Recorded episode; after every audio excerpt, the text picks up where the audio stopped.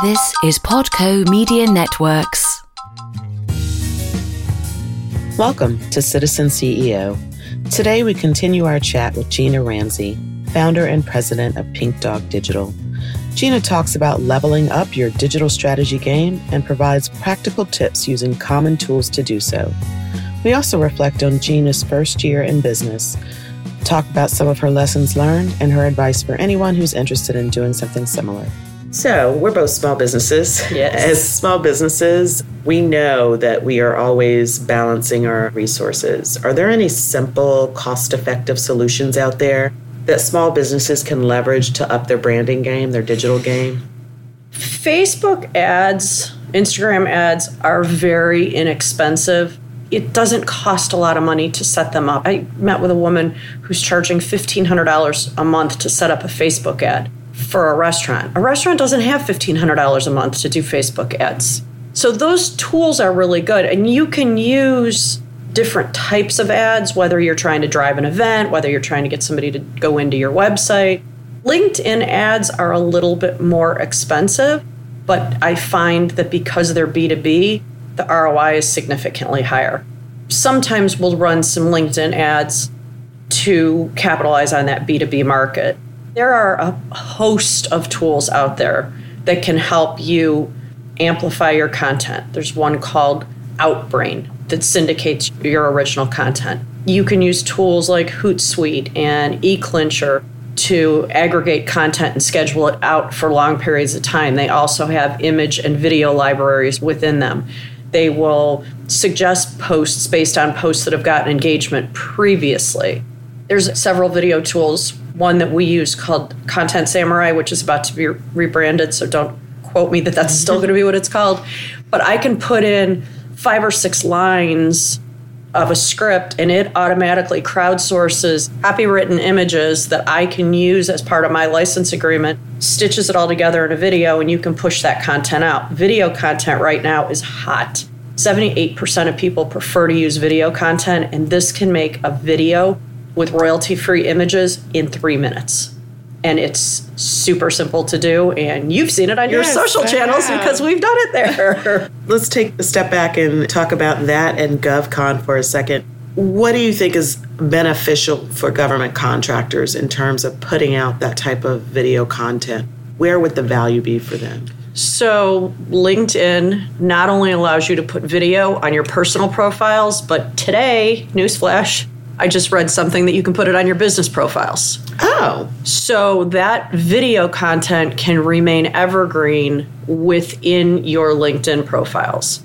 You should be uploading video to YouTube channels and optimizing them, adding the transcript so that if for whatever reason people searched for you and Google, those videos on YouTube can actually get indexed individually, separate and apart from your website or your social channel or anything else. And having the transcripts in there ups your game on allowing that to happen.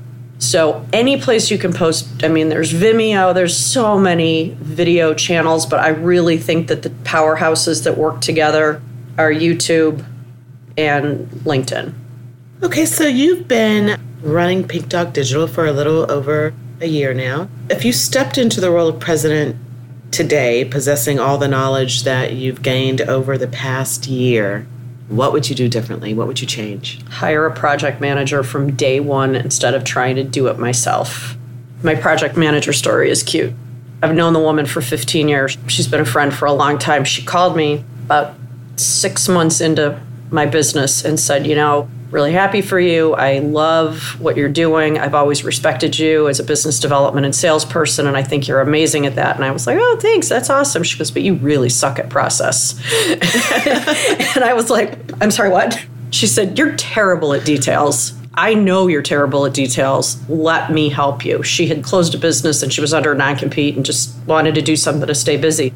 So she started with me in May and it was a game changer. I have done what I wanted to do year three inside of year one. And I oh, attribute that to her being able to get things out the door. And I think the big lesson here is learn what you do well and do it.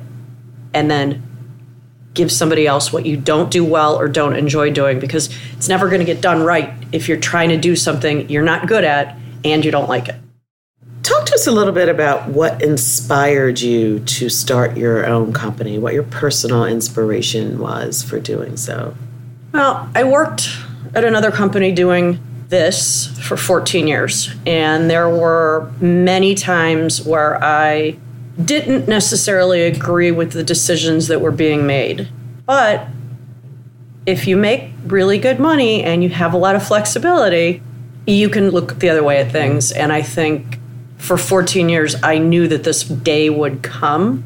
I didn't know that it would come as abruptly as it did, but I did have the luck, I guess, of learning how to run a company before I actually had to run a company. Mm. So if I could change anything, I think there, I wish that it would have just slowed down so I had time to plan. But I went from zero to 60 in 30 days. Right. And it was crazy train. So that tells us a little bit about the inspiration behind the motivation to actually do it, right? To launch. Now that you've launched and it's been a little over a year, and I'm sure it's been crazy town, as you said, yep. during this first year. It's, it's always the toughest. How do you maintain that inspiration on a day to day basis? So that goes back to another story from my previous role. I had nothing but millennials working for me in my previous company. I thought at the time that millennials were the worst thing that ever walked on the planet. And then I realized what we were asking them to do was really the worst thing we had ever asked them to walk on the planet. And I hired a whole new team in my current company at Pink Dog and I get such inspiration from them because they are excited to come to work. They are hard workers. They're texting me at nine o'clock at night to make sure I did something right. And I just find that these young people that are part of my team, I wake up in the morning and I get a text message from good morning or what a, no need to talk to me like that, but they are so warm and genuine. And there's a video on my website where one of the girls actually had some people in tears with the way she was talking about how happy she was to work with us. So it, it's the people, it's the clients, you know, the clients that call me and say, We just got a big government contract. We just sold the biggest job ever. We just got nominated or awarded a particular thing. And if we had a piece of that or we had a play in that, that makes me so happy because I love to see them being successful, making money, and enjoying their careers that it gives me passion and, and energy. That's awesome. What advice do you have for our listeners out there who may be thinking of taking a similar path and, and entering this space? I think having that de facto board of directors is the most important mm. thing you can do. Starting with a mentor and someone that you can be completely real and honest and terrified and happy and angry and sad and all the things that come with starting a business. You need a banker, a lawyer, you need a financial planner, you need insurance people, an accountant. Get that team together so that they're all talking together.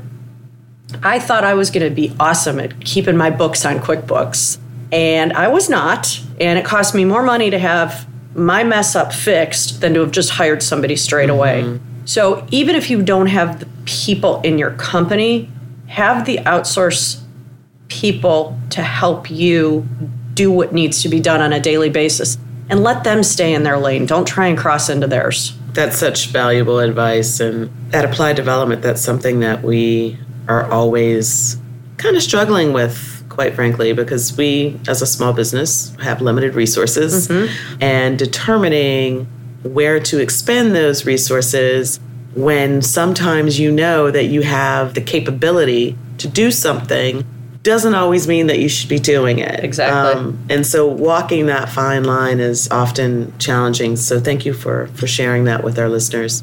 So what's next for you, Gina Ramsey?